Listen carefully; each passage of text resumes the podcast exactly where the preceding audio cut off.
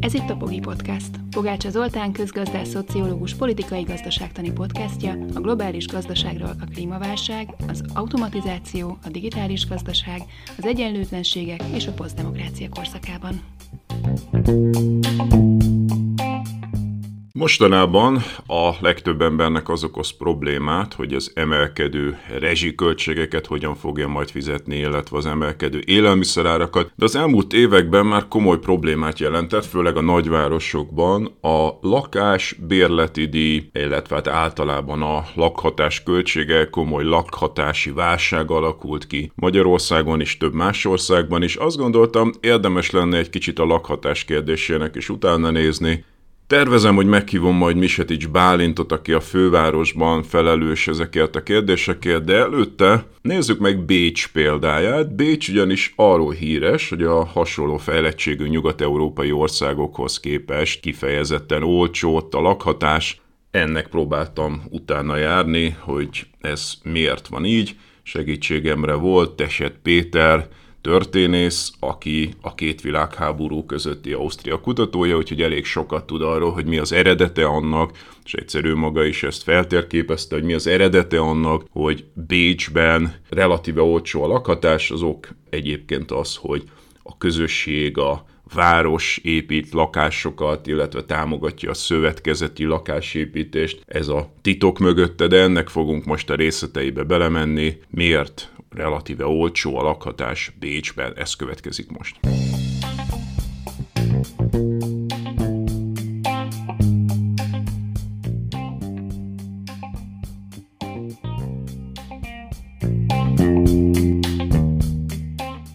Szeretettel köszöntöm tehát Tehecs Pétert a Pogi Podcastben. Szia! Szervusztok, és neked köszönöm, is Köszönöm szépen, hogy elvállaltad a beszélgetést. Teset Péter történész, jogász, és jelenleg Zürichben tudományos munkatárs, és a két világháború közötti időszakkal foglalkozik. Ausztria kapcsán az ugye nem, nem lényegtelen a témán kapcsán. A két világháború közötti Ausztriával foglalkozik, de most valami látszólag más dologról fogom kérdezni, de aztán majd el fogunk érkezni így is a két világháború közötti Ausztriához. Ugye a témánk az az, hogy Bécsben olcsóbb a lakásbérlés valamiért, mint a hasonló fejlettségű nyugat-európai városokban. És szerintem vágjunk bele a kellős közepébe a témának, miért van ez így, és akkor ebből majd kibontjuk ennek a történeti aspektusait. Hát valóban jóval olcsóbb akkor is, hogyha átlagot nézünk, amivel beleszámítjuk a lakás, tehát az állami vagy városi tulajdonban lévő lakásokat, és hogyha az összes, az egész ingatlanpiacot beleszámítjuk, akkor is mondjuk, ha hasonló városokkal, tehát mondjuk Zürichel, Münchennel, akár Berlinnel összehasonlítjuk, akkor Bécsben valóban alacsonyabb a, a, alacsonyabbak a bérleti árak, ami ugye azzal függ össze, hogy a Vörös Bécs, ami egy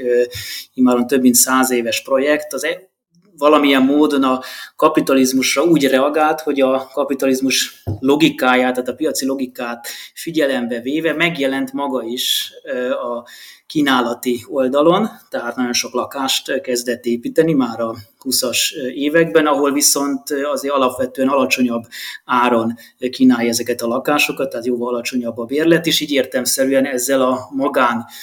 kínálati oldalt is lehúzza, hiszen hogyha van egy nagyon nagy mennyiségű olcsóbb, relatíve olcsóbb városilag támogatott lakás, akkor a magánkínálati oldal sem tud olyan mértékű bérleti díjakat kérni, mint ami mondjuk Münchenben, Zürichben, Berlinben, stb. megszokott. És ez azt kell tudni, hogy Bécsben körülbelül a lakások egyharmada az eleve a város tulajdonában van. Ez egyébként Bécs város a világ legnagyobb ingatlan tulajdonosa, Emellett van még körülbelül egy harmadnyi arány, amely városilag támogatott lakás, ezek az úgynevezett szövetkezeti lakások, amelyeket egy idő után akár meg is lehet venni, vagy legalábbis egyszer lehet akár örökölni is, ezeket a város bizonyos módon támogatja, és akkor a fennmaradó egyharmad az, ahol igazából a magánpiaci szereplők jelennek meg, ott pedig az árak az említett piaci logika miatt nem tudnak annyira elszállni, mint ahol a többséget a magánpiacról, a többségi lakást a magánpiac kínálja. Tehát gyakorlatilag Bécs, ez egy ilyen ausztromarxista szokás volt korábban is, hogy egyfajta forradalmi vagy szociális politikát megvalósítani, de igazából nem feltétlenül forradalmi úton, tehát Bécsben nem államosítottak mondjuk, ugye ilyen tervek jelenleg Berlinben vannak, miután Berlin sajnálatosan eladta, ott is volt ugye egy nagy városi lakástulajdon, de azt ugye eladták a 2000-es évek elején, tehát Bécs nem államosítani kezdett, még a monarchia után sem, hanem maga jelent meg piaci szereplőként a piacon, és ott pedig olyan folyamatokat indított be, amivel le tudta tolni az árakat, és mondom, ez egy ilyen tipikus osztrák szociáldemokrata szokás, hogy szociális célokat elérni, de igazából ahhoz a meglévő eszközöket, a meglévő utakat, akár a politikában a parlamentáris utat, itt pedig úgymond a piaci logikát használva elérni ezeket a célokat. Világos. Most miközben beszélgettünk arról, hogy ezt az adást csináljuk, te említetted, hogy nem csak Bécsben volt hasonló, hanem hát például, ugye most mondtad Berlinben is, de Zürichben is, tehát hogy azért Nyugat-Európa bizonyos, főleg ebben a német testtípusú nagyvárosaiban azért volt ez a dolog régebben. Igen, ugye a Vörös Bécs volt azért ebben is a, az úttörő. Ugye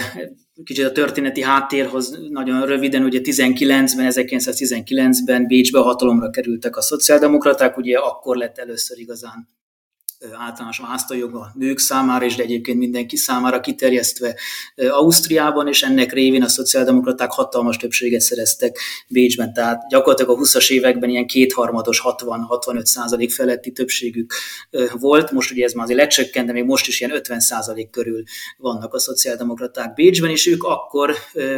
elkezdtek Bécsben, hiszen országosan nem tudtak hatalomra kerülni, Bécsben egyfajta szociális modellt, amely annyiban tért el a mondjuk a forradalmi utaktól, tehát a Bajor vagy a Magyar Tanácsköztársaságtól, vagy a Szovjetuniótól, hogy éppen nem forradalmi utat választottak, hanem a meglévő demokratikusan megszerzett hatalmukat szociális törvényhozása lehet így mondani használták fel, és ennek egyik nagyon fontos eleme volt a lakáspolitika, hiszen az a monarchiában elég katasztrofális volt, tehát ugye az a idillikus Bécs kép, ami mondjuk Stefan Zweig regényeiben megjelenik Bécsről, az nem feltétlenül vonatkozott az összes társadalmi rétegre Bécsben. Tehát Kicsit hát... megakaszhatlak, ha jól tudom, Bécs az igazából úgy a 19. század második felében nőtt ilyen nagyon nagyra. Igen, tehát már a 19. század közepén is 500 ezer körül volt, de valóban gyakorlatilag 1900-ra Bécsnek két millió lakosa volt. Egyébként 1900-ban Bécsnek több lakosa volt, mint akár most.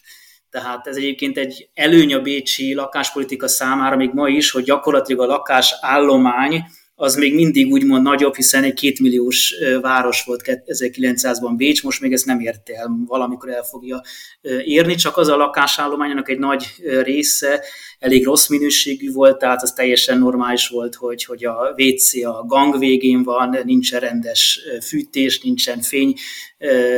világítás, nincsen konyha a lakásokban, tehát a munkásosztály ezekben a tipikus bécsi munkáskerületekben nagyon-nagyon rossz színvonalon élt, akár sokkal rosszabb színvonalon, mint Berlinben, vagy mondjuk a a más, más német városokban. Ehhez jött egy hatalmas munkanélküliség is az első világháború után, és erre reagált Bécs azzal, hogy gyakorlatilag megadóztatta az ingatlan tulajdonosokat, hiszen addig a lakások nagy része, vagy hát gyakorlatilag az összes lakás ugye a háztulajdonosok kezében volt, tehát az egész ingatlan piac az a monarchiában tökéletesen neoliberális módon volt ugye szabályozva, a piac eldöntötte, hogy mi lesz, és abból ez lett és a Bécsben volt ez a Hugo Breitner nevezetű pénzügyi szenátor, akinek nagyon, nagyon sok, még ma is épületen ugye kint van a neve, ő vezette be ezt az úgynevezett luxusadót, amely a nagyobb lakásokra, házsorokra, vagy akár olyan luxus termékekre, mint például pesgőre, vagy bálokra is kivetették, ez egyébként még mai napig is van, mai napig is van Bécsben a báli adó, vagy jachtokra, vagy lovakra, autókra is, ugye akkor még az autó az egyértelműen luxus terméknek számított, és ebből az a Bécs, ami egyébként az első világháború után teljesen katasztrofális helyzetben volt, el volt adósodva, el volt szegényedve, eleve kérdéses volt, hogy az egész kis Ausztria ez hogyan tud túlélni, ebben ott volt Bécs egy vízfejként, ezzel az ingatlan és luxus adóval Bécs rövid időn belül rentábilissá vált, tehát tudott nem csak, hogy rendezte a költségvetését, hanem ilyen hatalmas építkezésekbe tudott kezdeni a lakáspiacon, és ez egyben egyébként a reakció volt arra is, ez neked lehet érdekes, ugye, aki Görögországgal foglalkoztál, meg a trojkával, hogy ugye az első ilyen trojka modell, az ugye Ausztriában volt a két világháború között, amikor Ausztria gyakorlatilag fizetésképtelenné vált, és akkor Lozánban az akkori osztrák jobboldali keresztény szociális kormány megállapodott a Népszövetség, ez ugye egy akkori trojkával lehet így mondani, akik előírták Ausztriának, hogy hol kell megszorítani, hol kell visszavenni, többek között a lakáspiacon is be kell fejezni ezeket a szociális intézkedéseket, hogy ezekért cserébe Ausztria valóban kap hitelt, vagy bizonyos adóságait elengedik. És a szozdemeknek ez volt a politikájuk, hogy ezzel szemben próbálták Bécsben a szociális intézkedéseket megtartani, de ők épp hogy nem adósságot halmoztak föl, tehát ugye szokták ugye mondani, hogy a baloldali politika az mindig adósság felhalmozással jár, ugye, ugye Thatcher, hogy mások pénzéből könnyű építkezni. Épp hogy a Szozdem Bécs nem halmozott fel adósságot, a keresztény szociális országos kormányzat halmozott fel adósságot, a Szozdem Bécs ezzel az ingatlan adóval rendezni tudta önmaga a költségvetését, és tudott ilyen szociális lakásokat építeni már 30-as, 1930 már körülbelül 80 ezer lakását készen. Na most értem szerint ugyan aztán a náci időszak, először ugye az asztrofasiszta, meg a náci időszakban ezeket visszavették. Mondjuk akkor is voltak hasonló lakáskoncepciók, de ez jóval kisebb mértékben, inkább akkor ilyen kis kertes házakat építettek, mondván a, a egy másfajta jobboldali szemléletmódnak jobban megfelelt ez, hogy a családok is kertesházakba költöznek, mint ilyen nagy hófokba. És 40 után aztán tovább, amikor azt hozdanak ismét, ugye demokratikus választásokon ismét hatalomra kerültek, utána újra elkezdték ezt a nagy lakásépítési programot. Egészen 2008-ig, akkor egy időre abba hagyták, és azt mondták, hogy innentől kezdve a meglévő állomány felújítását, rendben tartását fogják elsősorban a fókuszban tartani, illetőleg lakások támogatását elsősorban tehát a lakásokat inkább támogatni, és nem új lakásokat építeni. De 2018-ban újra elkezdtek hófokat építeni, tehát 19 például átadták a Barbara Prammer hófot, tehát most újra van egy ilyen építkezési. Még egy nagyon rövid ez a történetéhez, hogy, hogy ezek a hófok, ezek egyébként esztétikailag is nagyon... Ezt akartam kérdezni, hogy mik azok a hófok, mert te ezt mondogatod, de nem biztos, hogy a hallgatók fogják tudni, hogy mik, mik ezek a hófok. Igen, a hóf az ugye udvart jelent németül, és ezeket a nagy épületkomplexumokat így nevezik el, hogy a Karl Marx hóf talán az egyik legismertebb, az nem a legelső volt, az csak azt hiszem 30-ra adták át, de különböző hófok, Jakob Rajmán hóf, stb. stb. Tehát udvarnak nevezték. Egyébként érdekes módon, hogy valóban van egyfajta az építészetben egyfajta barokk jellemvonás, és ami úgymond Ausztriából következhet, tehát hogy a hófokat úgy építették, hogy belül, ezek az udvarokat, hogy tényleg belül egy udvar van. Tehát kicsit a, a Karl Marx hófot hívták sokan a proletár Schönbrunnak is, hiszen egy ilyen kastély mintára van fölépítve, hogy belül ott van az udvar, ami egy kertet jelentett. Ennek persze volt politikai jelentőség is, hogy miért ilyen masszív épületeket húztak föl, mert ugye az Ausztriában főleg az első köztársaság idején, tehát a két világháború között mindig megvolt annak a veszély, hogy egy polgárháború lesz, ami aztán 34-ben rövid időre majdnem ki is tört, és ezeket az udvarokat, ezeket a hófokat azért sokban annak is szánták a szozdemek, hogy itt tényleg kitör a háború, akkor innen lehet támadni. És Amennyire lehet... tudom, a polgárháború alatt ennek ténylegesen lett védelmi a, a Karl Marx ha jól tudom, ott tényleg lőttek is. Ott, ott konkrétan lőttek, de máshogy is, volt úgynevezett Kázaitzhofnál, amit most hívnak így, a Florisdorfban van, az is egy ilyen munkáskerület, ott is lőttek, pár helyen még meg is hagyták ezeket a golyónyomokat ilyen történelmi emlékből, tehát ott valóban 34 februárjában, amikor volt egy munkáslázadás, akkor megpróbálták azokat a helyeket elbarikádozni, és onnan kitörve átvenni a hatalmat az asztrofasisztáktól, akik pedig katonassággal azt leverték, és akkor egy ilyen párnapos harc valóban volt. Tehát ezeknek a hófoknak egy ilyen szerepük is volt, ezért néznek ki kicsit tényleg ilyen várszerűen is, mert ez a, a Vörös Bécs, ezek a Vörös Bécsnek voltak a vára is, de az esztétikailag ugye nagyon modern, tehát több mint 200 építész vett részt ezeknek a, a, a létrehozásában, akkor nagyon modern, funkcionális építészetét alkalmazták, ugyanis az volt a cél, hogy éppen az addigi ugye ilyen bérkaszárnyákból, ahol, ahol alig volt fény az emberek számára, nem volt rendes mosogatási lehetőség, fürdési lehetőség, tisztálkodási lehetőség, ehelyett olyan házakat építsenek, ahol nagyon figyeltek arra, hogy nagyon sok zöld legyen, ezért mondom mindőt nagy udvarban, belül tényleg olyan ablakokat is úgy helyezték el, hogy, hogy mindőt fény lehetőség legyen, a lakásokban mindőt lett folyóvíz, WC, vagy ahol nem volt ott, hogy építettek ilyen vásszalonokat, tehát ilyen közös mosási lehetőségeket, de mindenképpen egy óriás nagy higiéniai ugrás volt. Jó, ezek nem voltak rossz minőségű épületek, azt akarod mondani.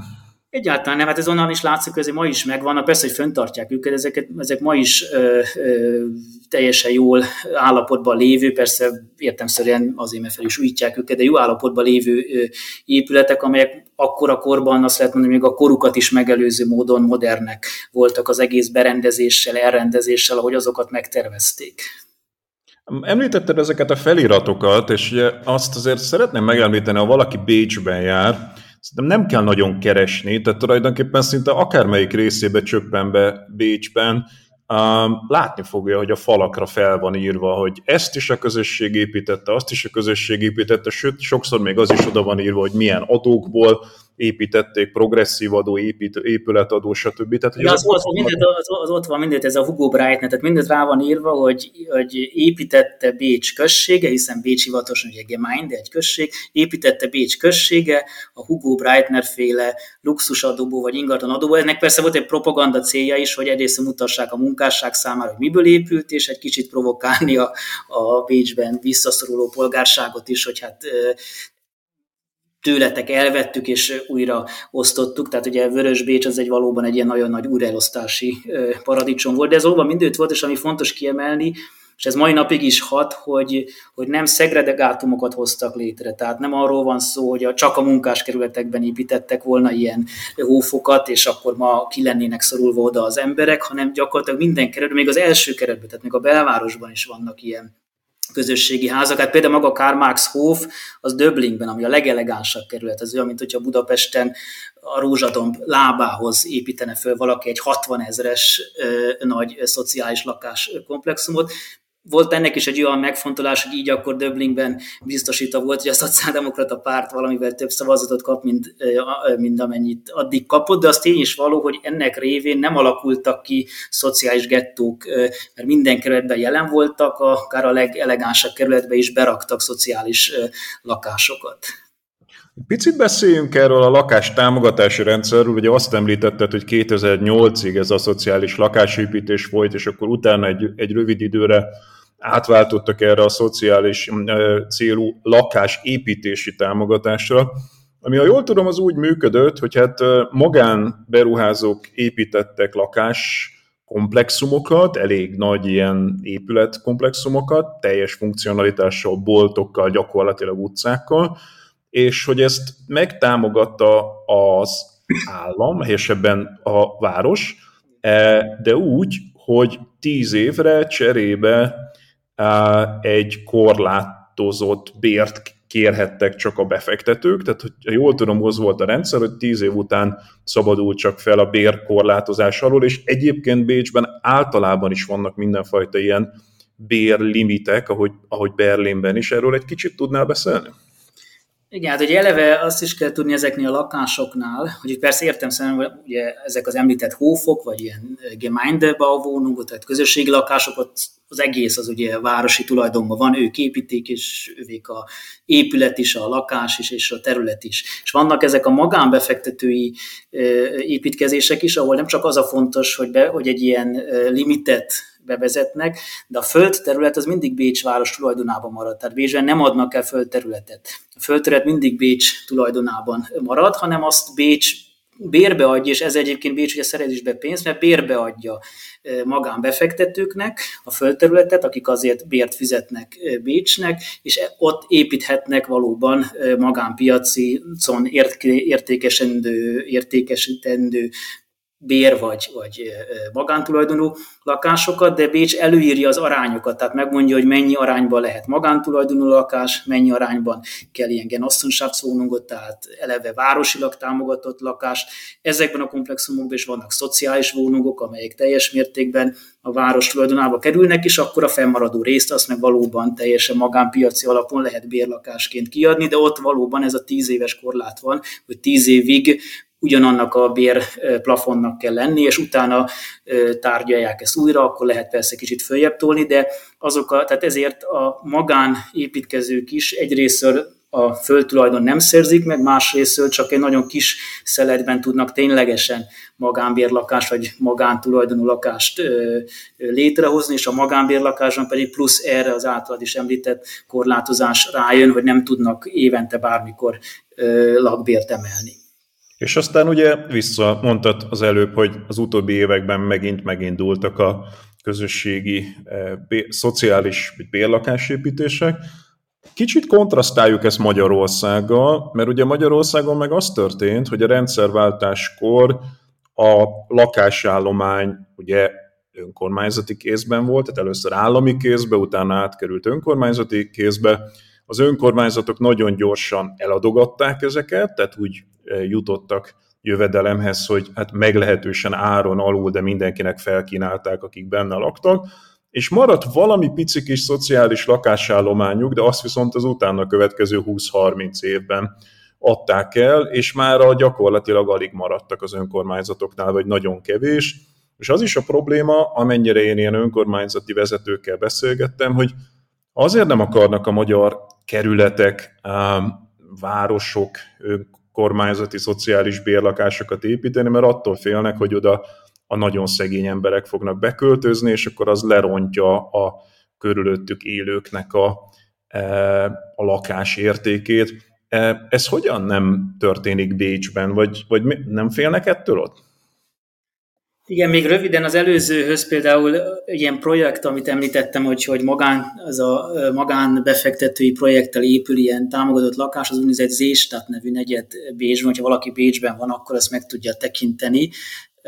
most már metró is kimegy a, a Stefánstomtól, ami egy teljes új városrész, és ott valóban magánlakás és bérlakás és szociális lakás és támogatott lakás minden készült, kivitték a metrót, a Bécsben eleve úgy csinálnak ilyen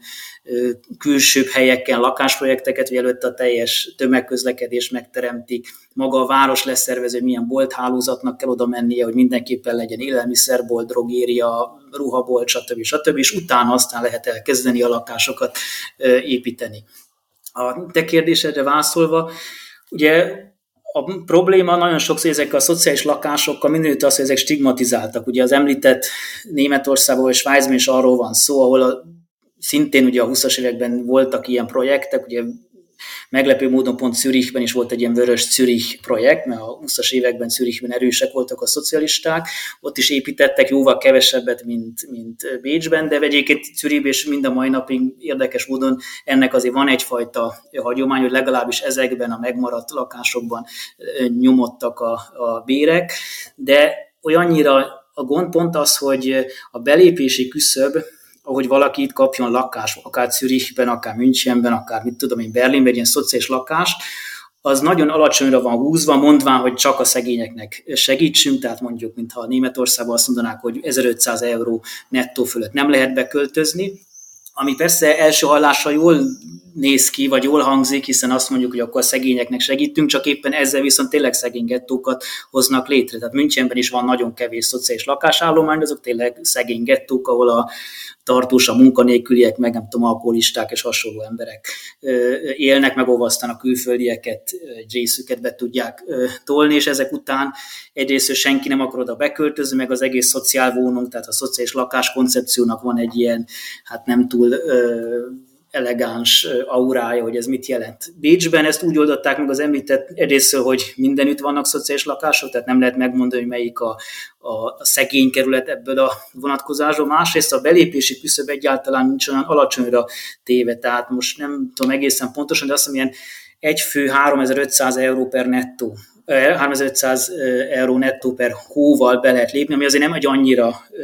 alacsony összeg, tehát aki 3500 euró nettót keres, arra már nyugodtan azt mondani, hogy jó középosztálybeli.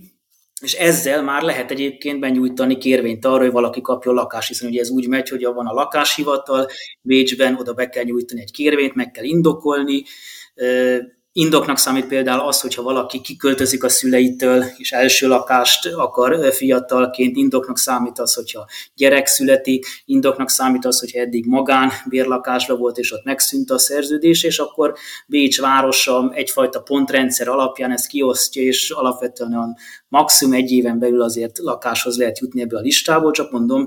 itt nem csak a szegények kapnak, ami, ami egyáltalán nem rossz, hiszen ennek révén sokkal inkább vegyesebb közösség alakul ki, és valószínűleg Magyarországon ez lehet a gond, hogy az önkormányzatok egyszerűen a szociális lakásállományt arra a minimumra akarták lecsökkenteni, amely tényleg a legszegényebbek számára, akár hajléktalanok számára ad egyfajta, akár csak átmeneti lakhatási lehetőséget, tehát ennek megfelelő színvonalon is, és ennek révén hát a szociális lakás az egy olyan fogalom Magyarországon, hogy valószínűleg nem sokan szeretnének beköltözni ilyenbe, vagy nem szeretnék, hogy a környezetük megtudja, hogy szociális lakásban lakik, mert az eszméletlen stigmatizáltnak számít. Bécsben, egy Gemeindeben, a vónunkban lakni, az nem számít feltétlenül kínosnak, bizonyos körökben persze, tehát most értem hogy valaki nagyon jó módú, akkor nem feltétlenül akar ott lakni. De egyébként a Gemeindeben a is vannak jó módú lakások, tehát vannak ott 120-130 négyzetméteres nagy nagyon szép panorámás lakások is, tehát még azt lehet mondani, hogy, hogy csak kicsi lakások, vagy, vagy szegényebb kivitelű lakások vannak, és emiatt ez nem számít rossznak. Az, az ilyen államilag támogatott lakások meg aztán pláne nem számítanak rossznak, hiszen ott az egész konstrukció olyan, hogy feltétlenül is derül ki, de ha kiderül, abban semmi stigmatizáló nincsen. Tehát valószínűleg ez Budapesten a gond, amit Berlin is csinált, hiszen amit elmondtál, az volt Berlinben is a politika, hogy az város el volt adósodva, ezért folyamatosan eladogatták az állami lakásokat. Ugye Berlinben is nagyon sok volt, pláne Kelet-Berlinben, hát ott az NDK miatt gyakorlatilag az egész lakásállomány valamilyen módon állami volt, csak aztán volt egy Tilo Sarrazin nevezetű szociáldemokrata berlini szenátor, akik esetleg a nevet nem ismerik, azok onnan lehet mondani, hogy ő később egy ilyen hát, iszlámkritikus, rasszista bestseller könyvíróként vált ismert, és az SPD-nek tartott tíz évig, ameddig meg tudott tőle szabadulni. És ez az ember volt pénzügyi szenátor a 2000-es évek elején Berlinben, és az ő, ő nagy ötlete volt ez, hogy hát ha Berlin adósságokban úszik, akkor el kell adni a lakásállomát, és ennek révén ma valóban Berlinben hasonló, mint Budapesten a szociális lakás a stigmatizált, nehéz bejutni, Berlinben most megpróbálnak ilyen, ilyen tűzolt intézkedésekkel államosítani, elvenni lakásokat, amelyeket viszont az alkotmánybíróság tart problematikusnak. Magyarországon valóban ez a kérdés, hogy hogyan lehet a szociális lakást ebből a stigmatizációból kivinni. Tehát mert most is sokszor azt érzem, hogy a szociális lakást úgy akarnák fejleszteni egyes kerületek, hogy ez tényleg a legszegényebb rétegek számára. Tehát ugye mindig a, haj, ugye mindig a hajléktalanság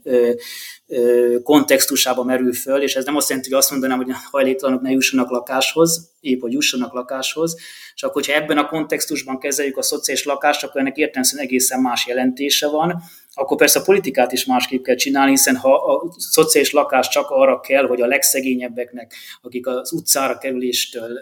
akik az utcára kerüléstől kell megmentenünk, nekik csinálunk szociális lakást, akkor akár egy kisebb lakás, szociális lakásállomány is valóban elegendő, de az egy tényleg egy ilyen tűzoltó intézkedés, amivel a magánpiaci bér lakásokon elszálló árak, árakat nem lehet lenyomni.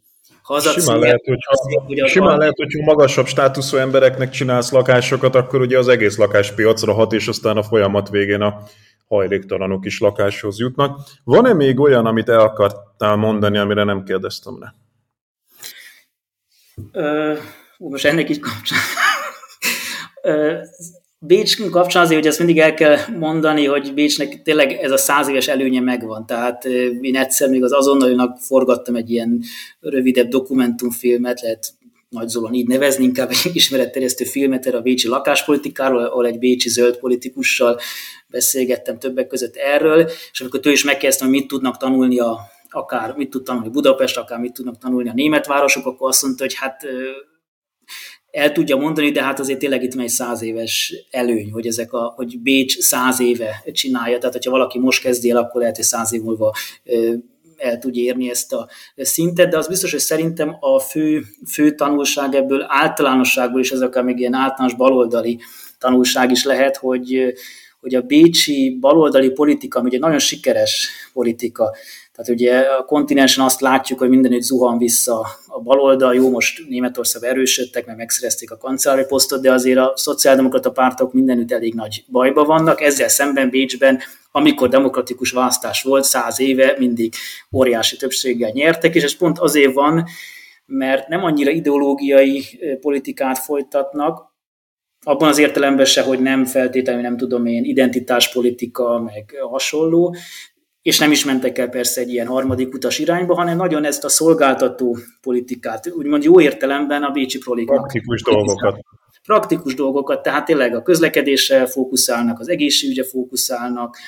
a szociális gondoskodásra fókuszálnak. Ugye a Vörösbésnek az volt a jelszava, hogy a bölcsőtől a sírig gondoskodik rólad a város. Ez tényleg is így van, hiszen a bölcsődei hálózat is nagyon olcsó, akár ingyenes, nagyon sok támogatás, és egészen a, a nyugdíjas otthonokig bezárólag ott is lehet látni, hogy nyugdíjas otthonban valaki bekerülhet úgy, hogy nincs elég pénze a nyugdíjas otthon kifizetésére, és a maradékot Bécs városa kifizeti. Tehát ez a politika, hogy, hogy pragmatikusan hozzáállni konkrét kérdésekhez, nem, nem ideológiai vitákban elveszni, és nem is utópiákban, tehát nem, nem rögtön azon vitatkozni, hogy hogyan kell a világforradalmat megvívni, és mi lesz majd a proletár diktatúrával, hanem a, talán fontosabb kérdés az, hogy a villamos menjen ki minden kerületbe, és mindenki jusson meleg vízhez, és akkor lehet, hogy egy ilyen apró lépések baloldali politikája, legalábbis ez a bécsi száz éves múlt ezt bizonyítja, sikeresebb választási szempontból is, mint, mint nagy utópiák érgetése. Világos. Jó, hát eddig ezt a magyar baloldal nem annyira csinálta, de remélem, hogy egyszer majd megérjük, hogy lesz egy ilyen magyar baloldal. Teset Péter, nagyon szépen köszönöm. Én is köszönöm. Szevasztok!